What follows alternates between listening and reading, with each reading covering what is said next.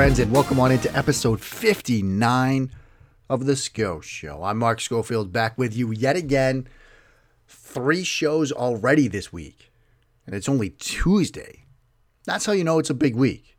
And it is a big week because let's face it, the Patriots have a playoff game this week, and so we're going to do it upright. Today, we're going to talk about Ryan Tannehill. Took a look at how he's played for the Titans this year, going to put him under the film microscope a bit, talk about what he does well, what teams have tried to do against him, what has sort of been successful against him, how I think, again, this matchup's not giving me quite the warm and fuzzies I would hope for New England's first playoff game of the season. Hopefully, not their last. We're also going to talk a little bit about Black Monday, some moves that were made by NFL teams and organizations over the past 24 hours or so. But before we do any of that, your usual reminders, please do follow along with the hijinks on Twitter at Mark Schofield. Check out the work in places like Inside the Pylon, Pro Football Weekly, Matt Waldman's rookie scouting portfolio, where in addition to a video on Joe Burrow that went up this week, you will look for sometime this week the 2020 Interception Project. I'm bringing it back after a year off, where I look at all the interceptions thrown by various draft prospects. We'll kick it off with the aforementioned Joe Burrow, so you can look for that. Breaking down his six interceptions this season. Also, you can check out the work in places like Big Blue View, Bleeding Green Nation, and right here, Pat's Pulpit. Yes, that holy trinity of SB Nation websites. Let's get into today's show. We'll start with sort of the Black Monday stuff. And some surprises, some of them probably weren't surprises. At Cleveland, for example, Freddie Kitchens is out.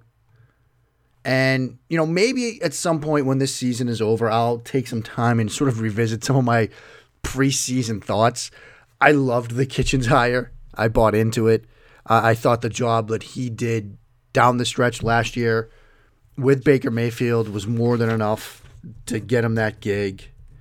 You know, it's a situation where in today's NFL, if you got the young quarterback, you got to put what you need to around him. It didn't work.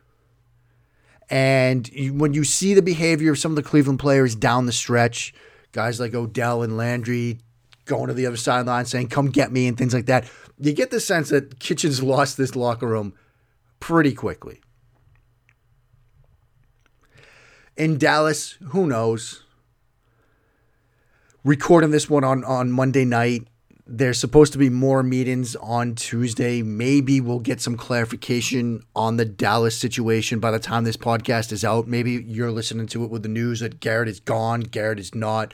There were tweets today that you know their entire coaching staff has been fired. That was from Mike Leslie from WFAA down in Dallas. But no clarification yet.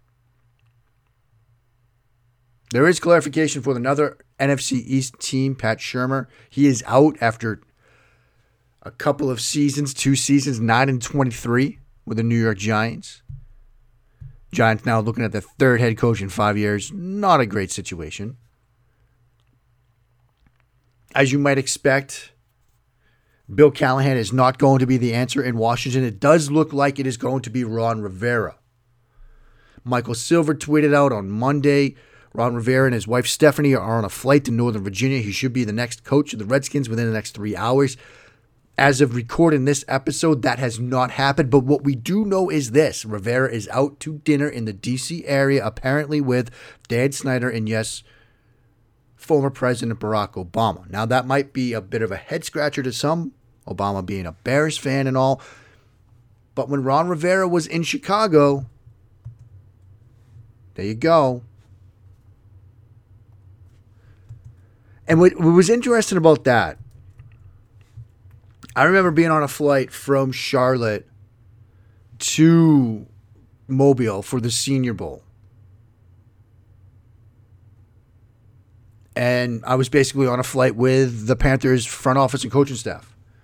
It was a Tuesday morning of a Senior Bowl a couple years ago. And sitting five, six rows in front of me is Ron Rivera, and he's reading a book about Teddy Roosevelt by Doris Kearns Goodwin, which was fascinating to me. Seems to be a man of history.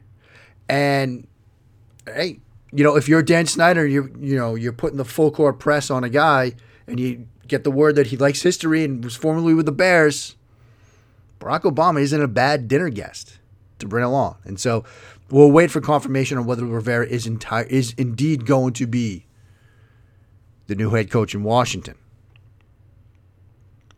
A bit of a stutter coming from Miami. Chad O'Shea, offensive coordinator for the Dolphins, has been let go. This came out late Monday afternoon, and I did sort of want to end on this one because my thought, a thought immediately shared by many, was this How quickly can he get up to New England? Obviously, Chad O'Shea was formerly the wide receiver coach for the Patriots under Josh McDaniels. He was also in charge of their red zone offense. And given the past year, given the past season how this offense has played, it would make sense to me and perhaps to you and others that you would at least want to consult with Chad O'Shea and see if you could get him in to help out with this playoff run. Because he can certainly help in the wide receiver room. He can certainly help with the red zone offense, which we know has been lacking. And in a sense, it's very reminiscent of 2011, right? When they brought on Josh McDaniels after he had been let go, brought him on to sort of consult, help out Bill O'Brien. And here's that situation sort of playing out again. And part of the reason that, for example, Joe Marino from the Draft Network tweeted this out, and it makes a ton of sense. There's speculation that Josh McDaniels is going to get a gig. Apparently, he's in the running at least for the Cleveland spot. There's speculation linking him to Baker Mayfield, dating back to Mayfield's draft process when Mayfield didn't even want to take the time to meet with the Patriots. But McDaniels convinced him. He said, Look, we might try to trade up and get you. McDaniels, a huge fan of Baker Mayfield. And so there's also speculation that if McDaniels goes and takes the Cleveland gig or wherever he goes, it's highly likely that he's going to take somebody from that Dolphins staff with him to be his offensive coordinator. Schuplinski, their quarterback coach. And so to prevent that, Miami lets O'Shea go, giving the quarterback coach look, you're going to be the offensive coordinator now. That's a, a, step up for you. You don't have to move the family. You don't have to. If you want to be an offensive coordinator, you won't have to go to Cleveland. You don't want to have to follow Josh McDaniels. You can stay here. And if that's the case, if it's not the case, it doesn't matter. Patriots have a chance to grab Chad O'Shea right now, get him in the building. Why? Because if McDaniels does leave, now you got a chance to hire your new offensive coordinator who's pretty familiar with what you do.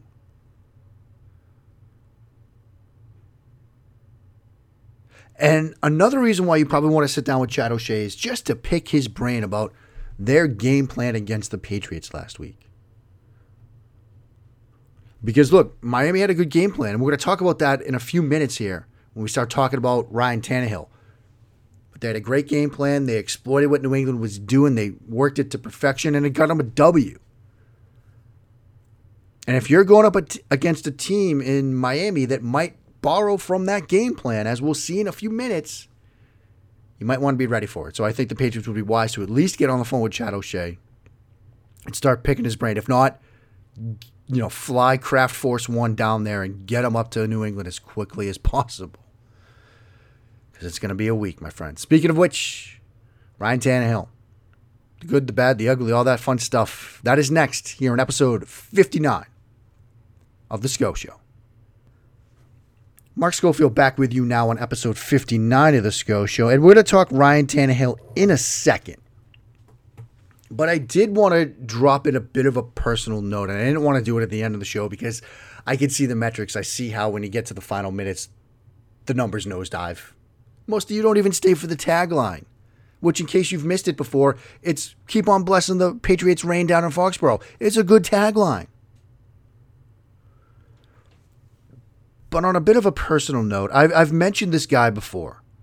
Coach Vass, at Coach Vass on Twitter. He's the host of the Make Defense Great Again podcast. Really smart football mind. He, he took the time with myself and some others a couple weeks ago, put on a little coaching clinic talking about coverages and how to identify them and things like that. Cover seven, all sorts of fun Rip Liz type stuff. Super nerdy football stuff. Spent like three hours with us. It was fantastic. And it just, you know, he's a great human being. And he had a bit of a bit of bad luck. His mom passed away after a, a short struggle with cancer. And Coach Vass at Coach Vass on Twitter, he's out in California, his mom in Florida. So he's been trying to deal with this for a while now from 3,000 miles away, but he's been in Florida for the past couple of weeks now, um, trying to help at the end. Obviously, there for the funeral and everything. And now he's in a tough financial position as a result. And he's started, a friend of his had started a GoFundMe. I've tweeted it out. You can go to his Twitter at Coach Vass and you can see it. If you can't give anything, just retweet it yourself or drop it on a Facebook page or share it, tell some people about it. It's one of those situations where if you can't give financially, look, it's the holiday season, it's the end of the year. A lot of people are strapped for money right now. I get it. But if you can like retweet it or put it on your Facebook page or throw it on a LinkedIn page, even just sharing it out gets more eyeballs on it. So if you can't give financially, that's more than understandable, but maybe somebody else could. And if you can't give, that's fantastic. And if you can't, that's fantastic too. You know, just one of those things that he's a very good guy. I know him personally now and try to do my bit to help him out. So if you could just even just retweet it, that would be fantastic. Let's talk Ryan Tannehill for a second. And I want to start with numbers. Getting my script here. That's right, I got a script for this one. Most shows I just win it. But I got some notes here. I want to make sure I hit some stuff. We'll start with Pro Football Focus because, holy, we got some things to worry about. Let's start with deep passing, all right? And say what you want about Pro Football Focus and their grades and things like that. I always think some of their charting data is is really the be- the best work that they do. You know, for example, their deep passing numbers passing attempts of 20 yards or more downfield where they chart all that stuff out. And I can tell you that this season, Tannehill, 30, 335 dropbacks, 286 attempts. That's his overall numbers. 37 deep attempts, 14 of those completed. No drops, 544 yards, three touchdowns, no interceptions. His deep percentage, i.e., how many of his throws are deep, by percentage is 12.9, which lower than some, much lower than say Russell Wilson, who's 16.5, who let me just do that click, second most in the league. Matthew Stafford was most in the league, 19.6. So in terms of a ranking there, he's kind of middle of the pack, 16th in the league. Now, NFL passer rating on throws over 20 yards, your leaders in the NFL this season. Gardner Minshew, 129. Patrick Mahomes, 122.9. Kirk Cousins, 119.7. Russell Wilson, 119.2. Ryan Tannehill, 112.7. And look, NFL passer rating, passer rating, it's not the best statistic, but it's a measure. In terms of the adjusted completion percentage, that's where they sort of strip away, you know, drops and things like that. It's uh, identif- It's defined by Pro Football Focus as the percentage of aimed passes thrown on target, completions plus drops divided by aimed, something like that. And his completion percentage on these deep throws this year was 12.9. Actually, no, I get that wrong. His adjusted completion percentage 37.8, which is only 25th in the league. And so it's not like he's been let down by drops or things like that. So the deep passing stuff, while the passer rated is good, the adjusted completion percentage, mm, lower tiers, 25th in the league. Let's talk play action, though. Because we talked about Derrick Henry yesterday well, it's important to highlight that because of Derrick Henry, they've had success with play action. And I know you don't need to have a great running game to be successful on play action. But they are successful on play action and they have a good running game. And part of the way the PFF shows that is they show you your adjusted completion your completion percentage on play action plays versus non-play action plays. And Ryan Tannehill gets a jump, a boost of 9.2% in his completion percentage when they use play action, which is the fifth biggest jump in the league. Only Gardner Minshew, Eli Manning, Baker Mayfield, and Teddy Bridgewater saw bigger jumps. And on play action throws this year,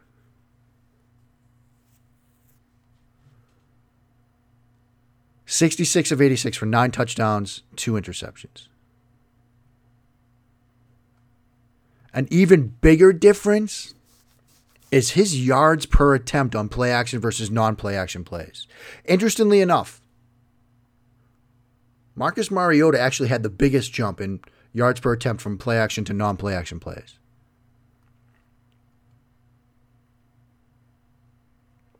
But second, Bridgewater. Third, Tannehill. A difference in 5.7 yards per attempt when they use play action. And Tannehill's 13.5 yards per attempt on play action passes this year tops in the league.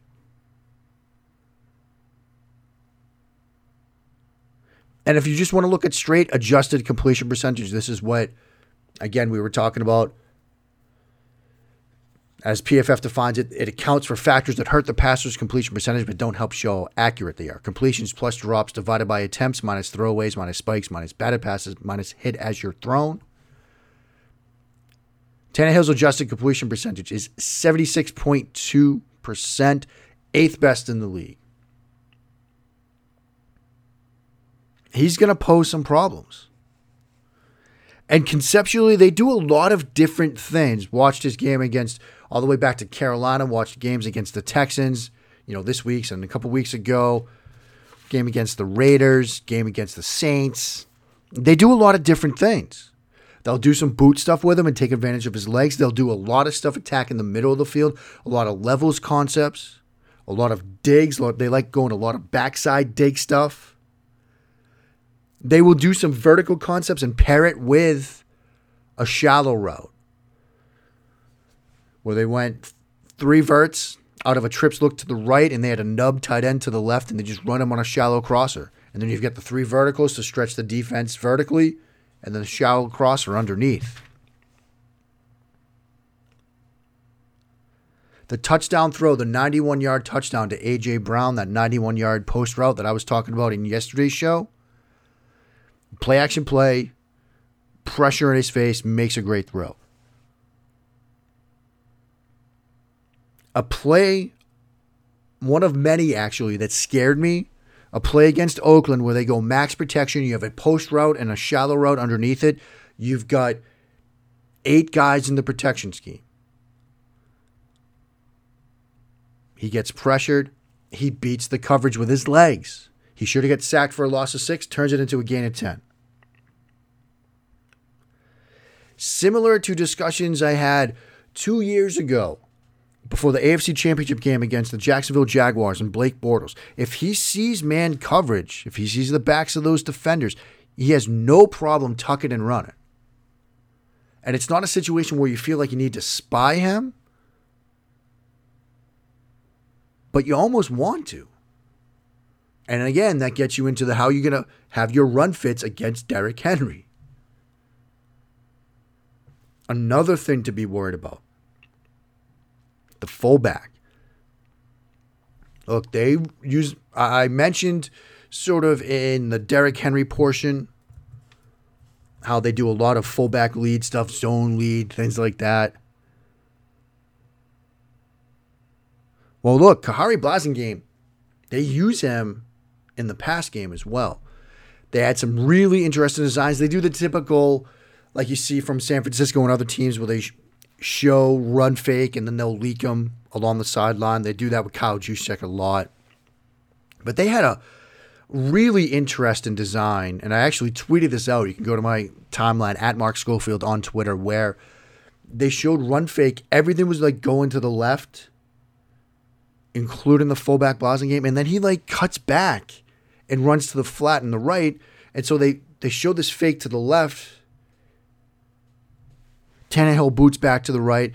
The fullback starts left, then comes to the right. They set up what looks to be a screen to the left, like a throwback screen, but he's just throwing to the flat to the tight end. I mean, it's a designed cutback throw to the tight end. And so, with all the things you got to worry about, you don't have to worry about the fullback in the passing game. You have to worry about Tannehill and his legs. And I tried to find some good news. I looked at his six interceptions this season, studied all of them, and there's really not a lot to take away from it. You know, you look at the six interceptions he threw, and it's you know, one of them was in the, at the end of the game against Denver, where it's fourth and 11 with 135 left and you're down 16. He gets pressured. He just throws up a YOLO prayer into the end zone and gets picked. Not, not too much you can learn from that. Week seven against the Chargers on a first and 10 at the 717 mark. The third quarter in a 10 10 game, they go play action with double digs, again, working that middle of the field. He gets hit as he's throwing, it's intercepted. He had two picks against Carolina. First was in the second quarter at 9:58 on a second and nine. It's a three nothing game. They go play action again. There's that play action element. Backside bend eight post route. The throw is just high, tipped and intercepted. Again, can't learn too much from that. He just misses on the throw. And then later in the game, they run seams out of the slot versus a two high look. He tries to fit it in before that safety. He leaves the throw too far inside. Safety makes an interception, so he misses on throws. It's not a scheme thing or anything like that. Interception against the Raiders in the red zone. You're thinking maybe we're going to learn something here. It's just a tunnel screen. The defensive end gets his hands up, tips it, intercepted. And then week 15 against Houston, slant route in the red zone on the goal line, drills it into the guy's belly. Linebacker pops him, ball squirts into the air, and it's intercepted. So going through the interceptions, there's not much you can really glean from what he's done. And what even makes me even more scared, watching their game against Oakland, I was having flashbacks to what Chad O'Shea did to the Patriots. Why? Miami's game, I mean, Oakland's game plan was very similar to what the Patriots did to Miami. They would try to get pressure on Tannehill by sort of mugging a, the A gaps and bringing pressure.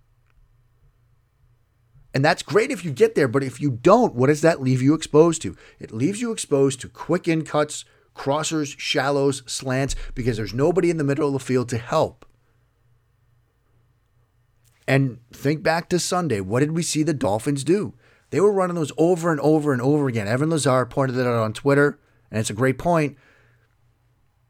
Chad O'Shea just kept coming to those because New England would bring pressure, would mug those A gaps, bring A gap pressure, try to get pressure on Ryan Fitzpatrick, but there's nobody in the middle of the field. You don't have a hole defender, a rat defender, or anybody to reroute those, to get into those throwing lanes. And all you've got to do is get a step of inside leverage, and that's an easy completion and an easy throw and catch for the quarterback and receiver. And so you piece this all together, and there's not a lot of good news. Now, if you study his game against Carolina, which was probably his worst game of the season, they did get home with blitzes. They got home with some creative stuff, and they got home with sometimes just winning some one on one matchup. Dontari Poe beat the center for a sack. Tannehill didn't have a chance. They had a double tech stunt where they get a sack by the right end, looping into the A gap that worked. Both the right guard and the right tackle just didn't change, didn't pass off that stunt well at all. So that led to a sack. You had a late linebacker blitz on a play action play, like a you know, late blitz, green dog type thing. And that created a situation where linebacker was untouched and it led to a sack. And that probably led to his poor performance, his worst game of the season